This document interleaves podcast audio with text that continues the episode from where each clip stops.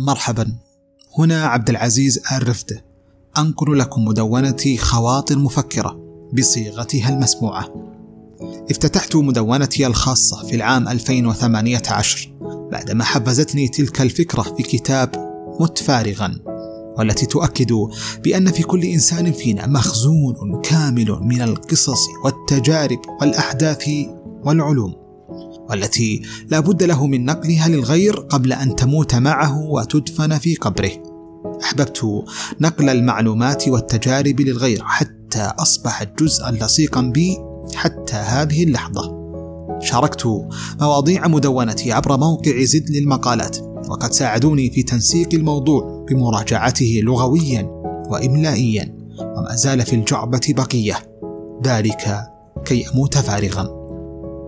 تثيرني الأسئلة المتعلقة بالذات والتجارب.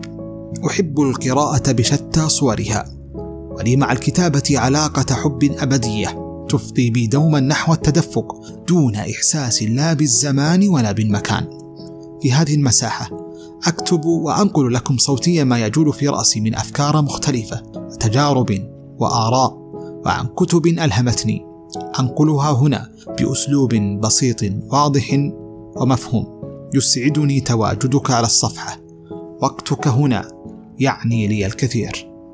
ترقبوا أول حلقاتنا قريبا. هنا خواطر مفكرة.